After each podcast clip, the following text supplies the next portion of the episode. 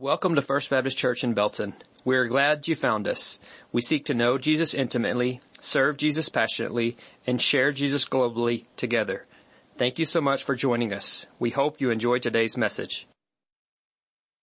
Please open your Bibles to uh, the book of Second Corinthians, the ninth chapter, and we'll begin reading there in just a moment.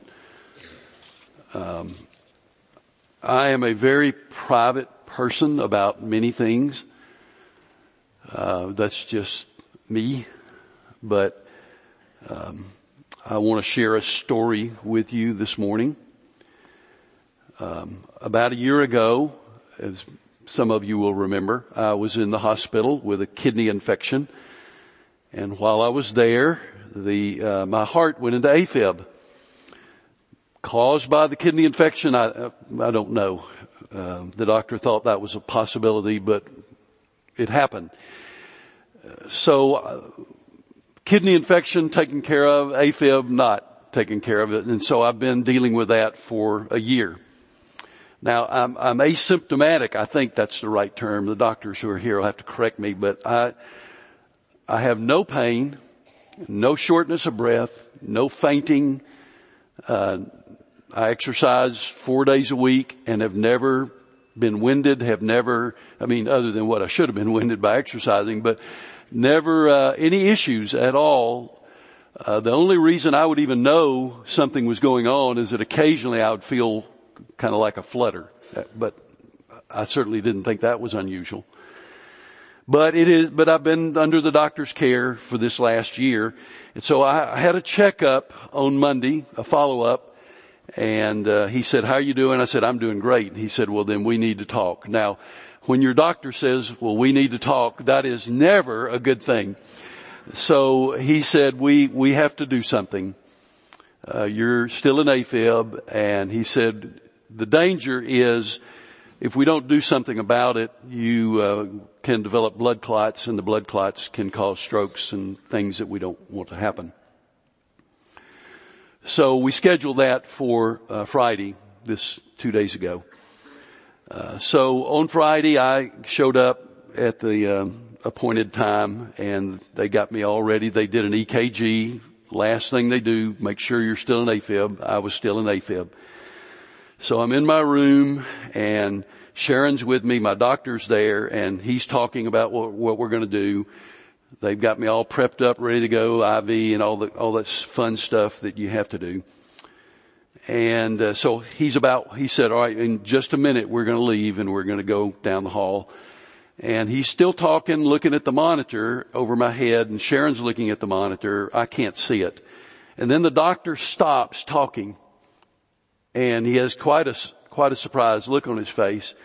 And he turns to my wife and he says, did you see that? And she said, yes, I did.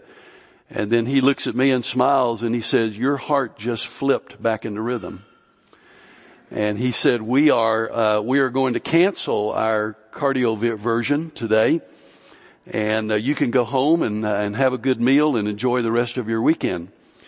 And then he said, as he looked at me, he said, I have never seen that happen before.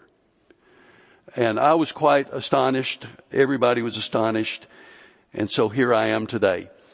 Um,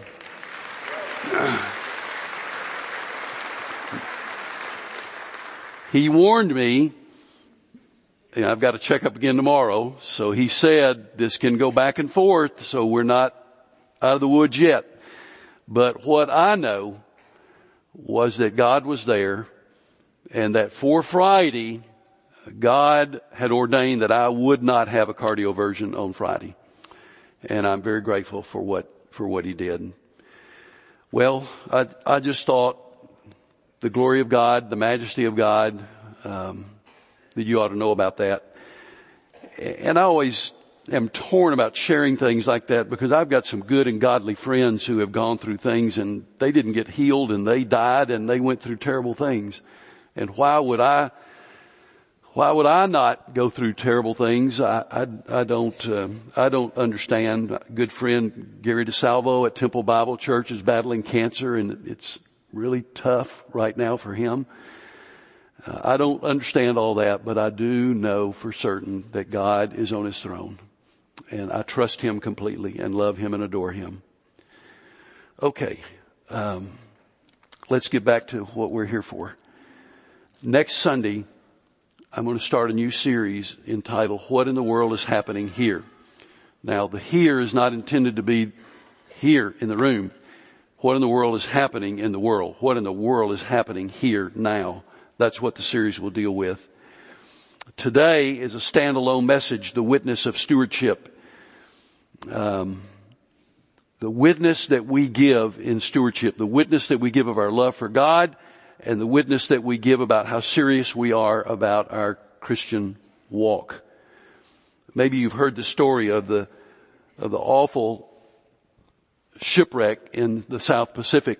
Two men survived it and by finding themselves on the beach of a, of an isolated island. And one of the men was extremely fretful and scared and worried and the other was not at all. He was very relaxed. And so the man who was scared said to his beach mate, how, how in the world can you be so calm? And the man replied, well, you see, I'm a multi-millionaire. And the other man said, well, your millions are not going to help you here. And the other man replied, well, see, you don't understand. I am a multi-millionaire. I'm a Baptist and I tithe to my church. My pastor will find me.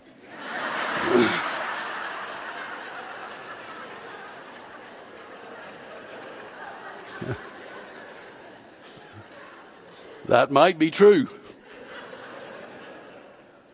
Today, the witness of stewardship, we're going to read two passages of scripture.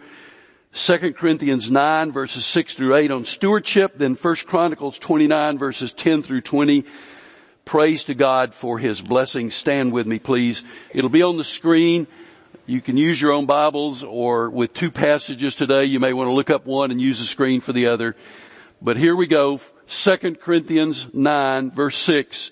Remember this, whoever sows sparingly will also reap sparingly and whoever sows generously will also reap generously. Each of you should give what you have decided in your heart to give, not reluctantly or under compulsion, for God loves a cheerful giver. And God is able to bless you abundantly so that in all things, at all times, having all that you need, you will abound in every good work. Now, First Chronicles chapter 29, beginning with verse 10. The people had been bringing their gifts for the temple, the building of the temple. And here's what David said to God. David praised the Lord in the presence of the whole assembly saying, Praise be to you, Lord, the God of our father Israel from everlasting to everlasting. Yours, Lord, is the greatness and the power and the glory and the majesty and the splendor, for everything in heaven and earth is yours. Yours, Lord, is the kingdom. You are exalted as head over all. Wealth and honor come from you. You are the ruler of all things. In your hands are strength and power to exalt and give strength to all. Now, our God, we give you thanks and praise your glorious name. But who am I and who are my people that we should be able to give as generously as this? Everything comes from you and we have only, we have given you only what comes from your hand. We are foreigners and strangers in your sight. We were all, we were all our ancestors, as were all our ancestors. Our days on earth are like a shadow without hope. Lord our God, all this abundance that we have provided for building you a temple for your holy name comes from your hand and all of it belongs to you. I know, my God, that you test the heart and are pleased with integrity. All these things I have given you willingly and with honest intent. And now I have seen with joy how willingly your people who are here have given to you. Lord, the God of our fathers, Abraham, Isaac, and Israel, keep these desires and thoughts in the hearts of your people forever and keep their hearts loyal to you and give my son Solomon the wholehearted devotion to keep your commands, statutes, and decrees and to do everything to build the palatial structure for which I have provided. Then David said to the whole assembly, praise the Lord your God. So they all praised the Lord, the God of their fathers. They bowed down, prostrating themselves before the Lord and the King. You may be seated. Now, I want us to get our arms around four things this morning in regard to the witness uh, of stewardship.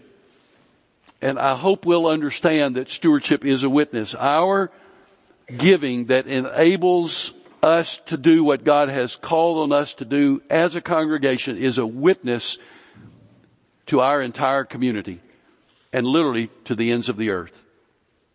The first thing I want us to get our arms around is this. I have a ministry regret. It is personal again.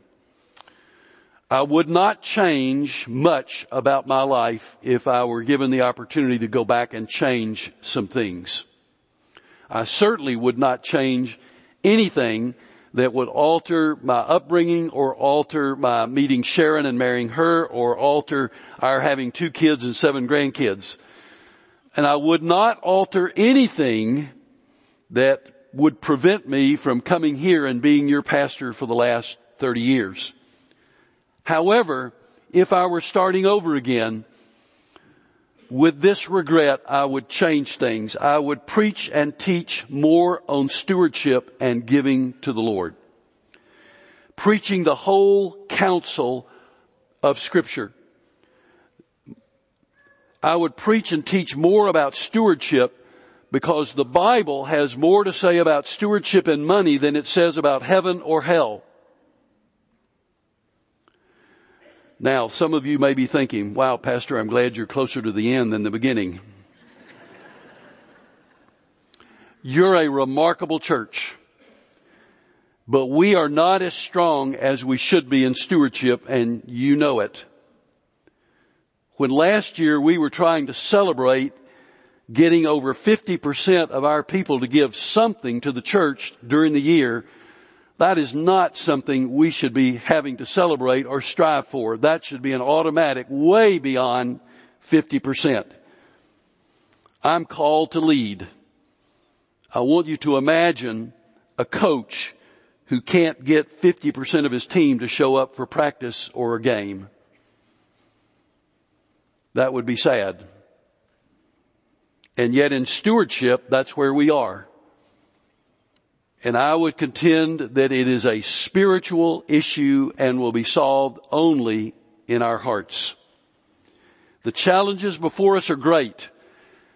And we've never tried to hide that fact. With our budget, with all that we do in missions, and with all that's going on right now, we have not backtracked one iota in missions. Everything that we were doing, we're still doing and even more. And you've seen that in the planting of a new church this year, Renewal Church in North Belton. That took, we get, we gave a substantial number of people and a substantial amount of money for, for renewal. And we did so with joy. And this week I got to sit in on the update with the association and the BGCT and renewal is doing wonderfully well. We are so thankful for what God is doing. In addition to that, we now have Faithful God, Faithful Future and the move to the hilltop as well as everything else that we do as a church family. So I want to thank you for your faithful generosity, but I also want you to know that in my remaining time, I pledge to seek God's guidance and to lead you better in the area of stewardship and giving. Now the second thing that I want you to get your arms around is this. First Baptist Belton, what we do with our money. Now that could take two hours of discussion, so I'll just summarize it this way. Everything that we do, we hold up and measure against our mission statement, which is knowing Jesus intimately, serving Jesus passionately, and sharing Jesus globally. Now we've not said that together in a while, so I'm going to prep you one more time. Knowing Jesus intimately, serving Jesus passionately, sharing Jesus globally. So now you say it with me. Knowing Jesus intimately, serving Jesus passionately, sharing Jesus globally. Everything we do is measured against that. Our budget is put together once a year. The finance committee is charged with that responsibility. They receive input from committees and from staff.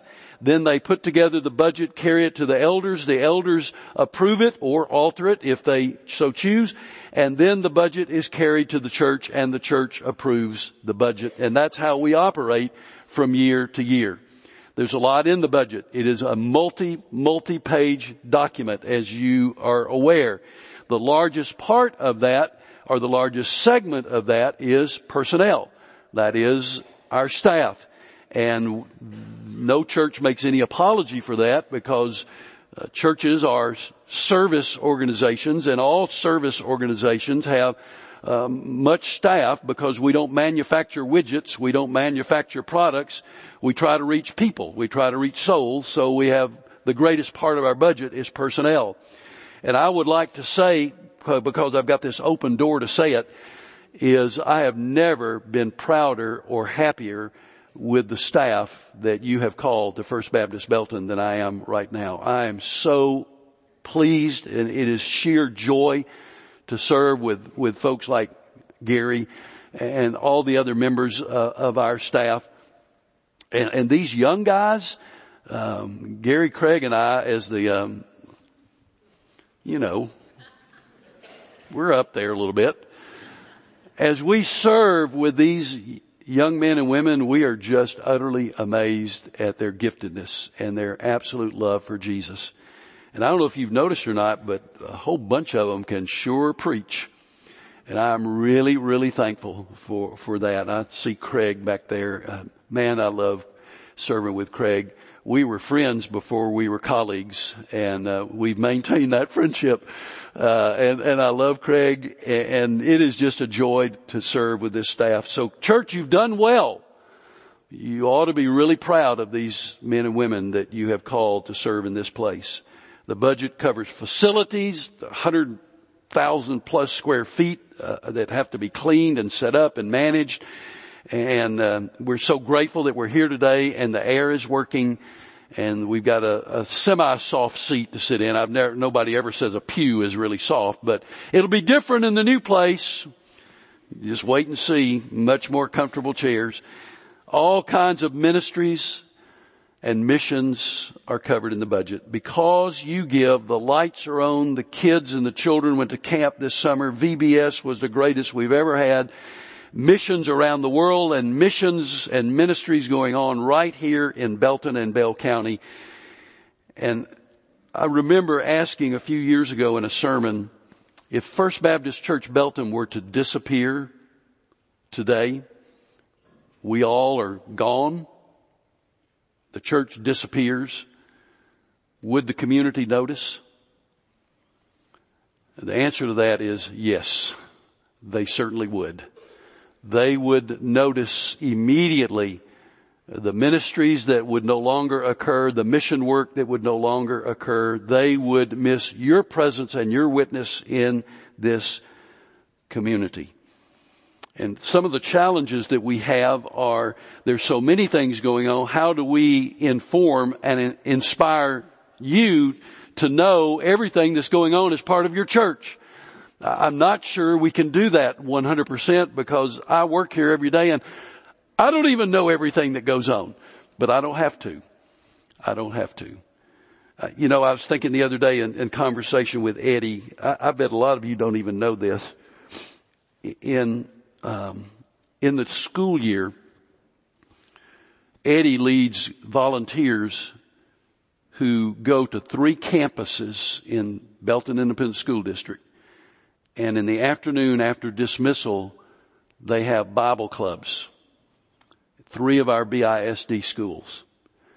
Um, some of you probably didn't think that could be done anymore. Yes, it can. All we had to do was ask and say it's voluntary. And the school district said, absolutely. We're very thankful for that.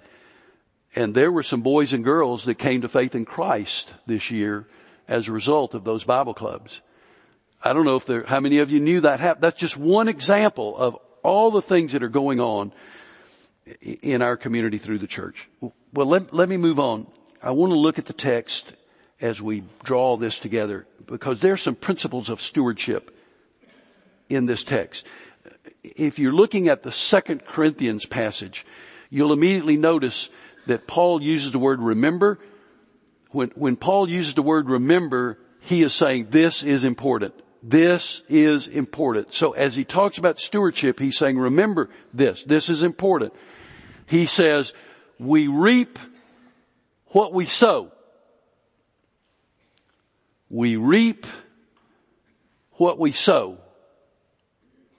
Let that move around a little bit in your heart and in your mind. Giving is a heart issue. Giving is a heart issue, Paul tells us.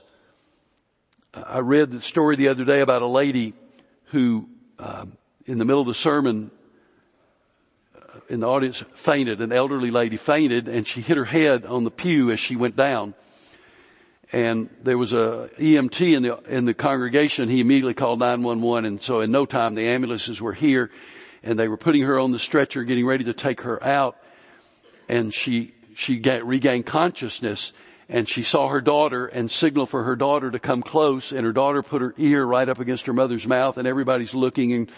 People are crying. They're thinking, oh, bless her heart. These will be her final words to her daughter. She whispered into her daughter's ear, my offering envelope is in my purse.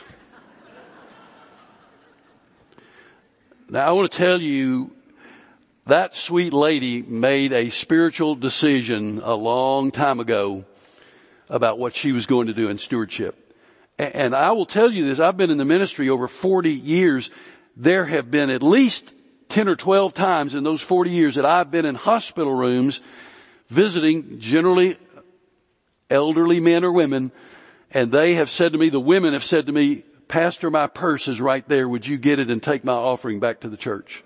Or men would say, it's in my wallet or it's over there on the table. Would you get that and, and take that to the church?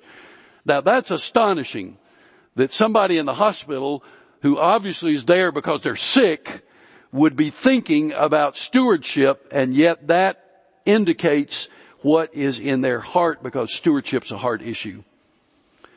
Giving is to be joyful, Paul says. You know, I've said many times when you put your check in the offering plate or you give online or however you choose to give, uh, nobody can tell whether you're giving joyfully or grudgingly. The banker doesn't know. The church staff doesn't know. Your friend sitting next to you doesn't know, but you know and God knows. So are we giving joyfully or grudgingly. And Paul says we should expect a blessing. Now, that can come in many shapes, forms, or fashion. I have no idea what it'll be for you or for me, but he says you can expect a blessing. I, I've had, I have never had anybody ever, ever, ever come to me and say, Pastor, you, you talked to us about giving. So I've started giving and, and as a result of, of my giving, uh, I'm, I'm now, I'm now in debt and the bank's gonna, the bank's gonna repo my house. Nobody's ever said that. Because I don't believe it's ever happened. We can expect a blessing from God. Now, as we take into consideration what Paul said and, and the, and the first Chronicles passage, we need to remember this. Everything is God's. Did you catch what David said in his prayer? Verse 11, verse 14, and verse 16. He repeated himself three times in the prayer, God, everything is yours and everything that the people have given belongs to you. We are giving what you have given to us. So when I say my car, my house, my money, my family, we understand what that means, but we also should understand it really is all His. All of it. And we are therefore stewards. We take care of what He has given to us. I'm a manager. I'm a steward of what God has entrusted to me. And, and, and the past, both passages say God blesses the faithful steward. Now how he does that is God's choice. Doesn't always mean that God's going to make you rich or prosper you because you are faithful. That's the health and wealth gospel that is not biblical. He may choose to bless you. I do believe He'll meet your needs, but He will bless you and you will know it. And as we get our arms around these passages, we need to remember that the tithe is the place to begin. Now, I refer you back to Malachi, and I know some say, well, the tithe is the law. The tithe predated the law. Before there ever was a law, there was the tithe in the book of Genesis. So the tithe predates the law. In Malachi 3, you remember that the, uh, the prophet said, bring the whole, the God said, bring the whole tithe into the storehouse that there may be food in my house. Test me in this, says the Lord Almighty, and see if I will not throw open the floodgates of heaven and pour out so much blessing that there'll not be room enough to store it. Now, historically, the church has been the storehouse. The church is the storehouse. 10% off the top goes to the church. And I always refer to this. Jews had to tithe under the law. Yes, they did. Why would I, as one saved by grace, do less than a Jew had to do under the law?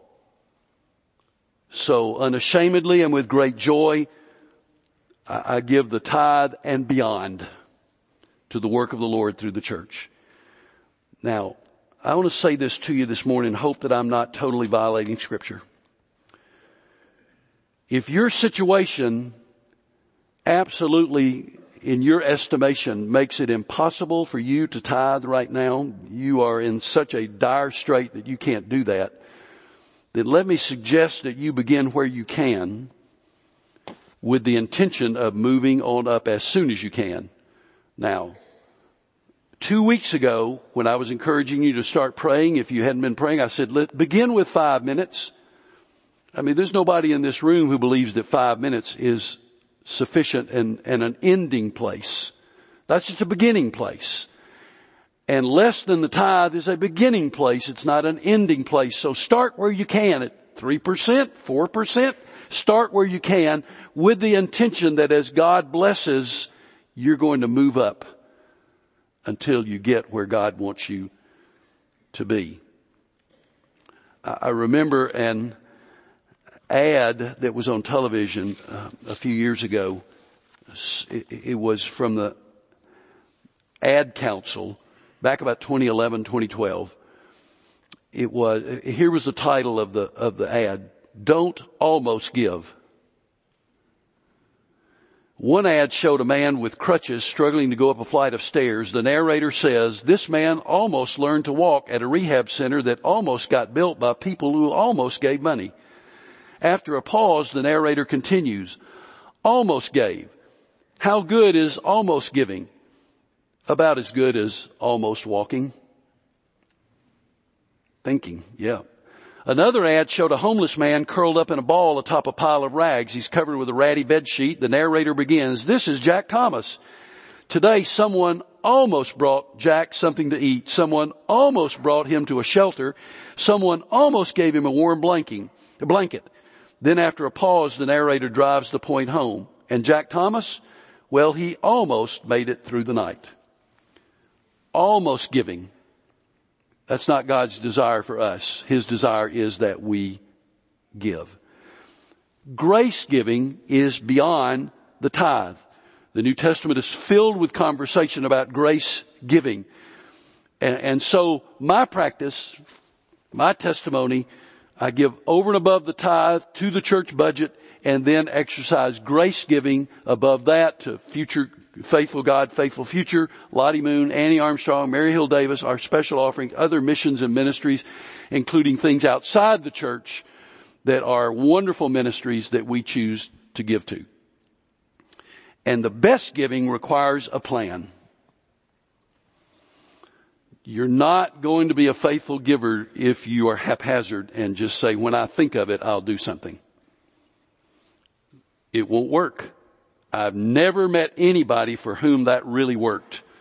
Oh, guess what? I thought about giving to the church, but I almost did, but I didn't. The best giving requires a plan. 1 Corinthians chapter 16, Dave, uh, Paul says, on the first day of the week. In other words, it's a habit, it's a practice, and it's thought through. Bring what the Lord has laid upon your heart. Someone has said uh, about our our income, give according to your income, lest God make your income according to your giving. Giving money does not substitute for giving yourself. Um, it was the missionary martyr Jim Elliot who said, a man is no fool who gives what he cannot keep to gain what he cannot lose. Biblical giving is an act of faith driven by love and commitment. Now, if you don't remember anything else I say today, I hope you'll remember this. Biblical giving is an act of love, an act of faith driven by love and commitment. How else can we give and why else would we give? Amy Carmichael said, one can give without loving, but one cannot love without giving. And I believe that to be true. Now, I'm almost done. Here's my last thing. What should I do now? Well, for some of you, you're a faithful giver. You seek God's will. You pray. God lays on your heart what you should do. You're doing it. You, you, it's a habitual practice. It's a commitment. It's an act of worship. So uh, I would say to you, don't alter anything that you are doing. Don't alter a thing. Just keep listening to God.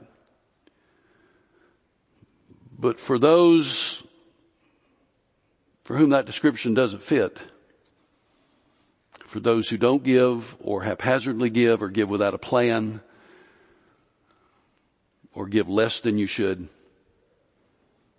pray. Ask the Holy Spirit, I want to do this your way. I want to do this the right way. I want to be a blessing. It's yours. It's all yours. So I want to be a good steward. What do you want me to do with what you've entrusted to me? If you'll do that, and you really know Jesus, then that means the Holy Spirit's in your heart. And I believe with all my heart that when you pray that prayer, you'll get an answer. The Holy Spirit will tell you what you should do. And I want to tell you this as we think about the fact that in our church 50% don't give anything. That will not be the answer he gives you. That will not be the answer he gives you. The answer he gives you will be, be a faithful steward and here's how you can be a faithful steward. May God bless us as we practice biblical stewardship. Bow your heads, please. In a moment, we're going to stand and we're going to sing our hymn of invitation as Brother Gary leads us. And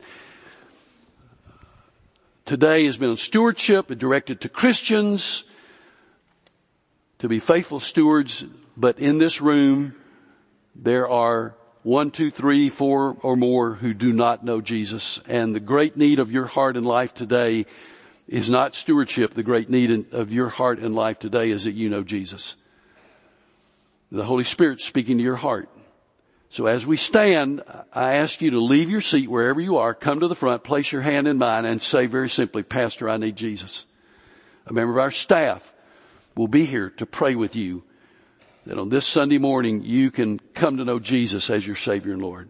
To believers in this room, in regard to stewardship, what is it God wants you to do? Pray, listen to the Spirit, and you will know. Father, speak to the hearts of believers that we will know and then that we will be obedient in regard to stewardship. But Father, right now draw that one irresistibly to yourself that he or she might come to know Jesus in whose name we pray. Amen. God speaks to your heart. Come as we stand and sing. Are you in need of daily encouragement or want to learn more about First Baptist Belton? Visit our website at www.fbcbelton.org or follow us on Facebook, Instagram, or Twitter. Follow and like today. Thanks for listening to today's message.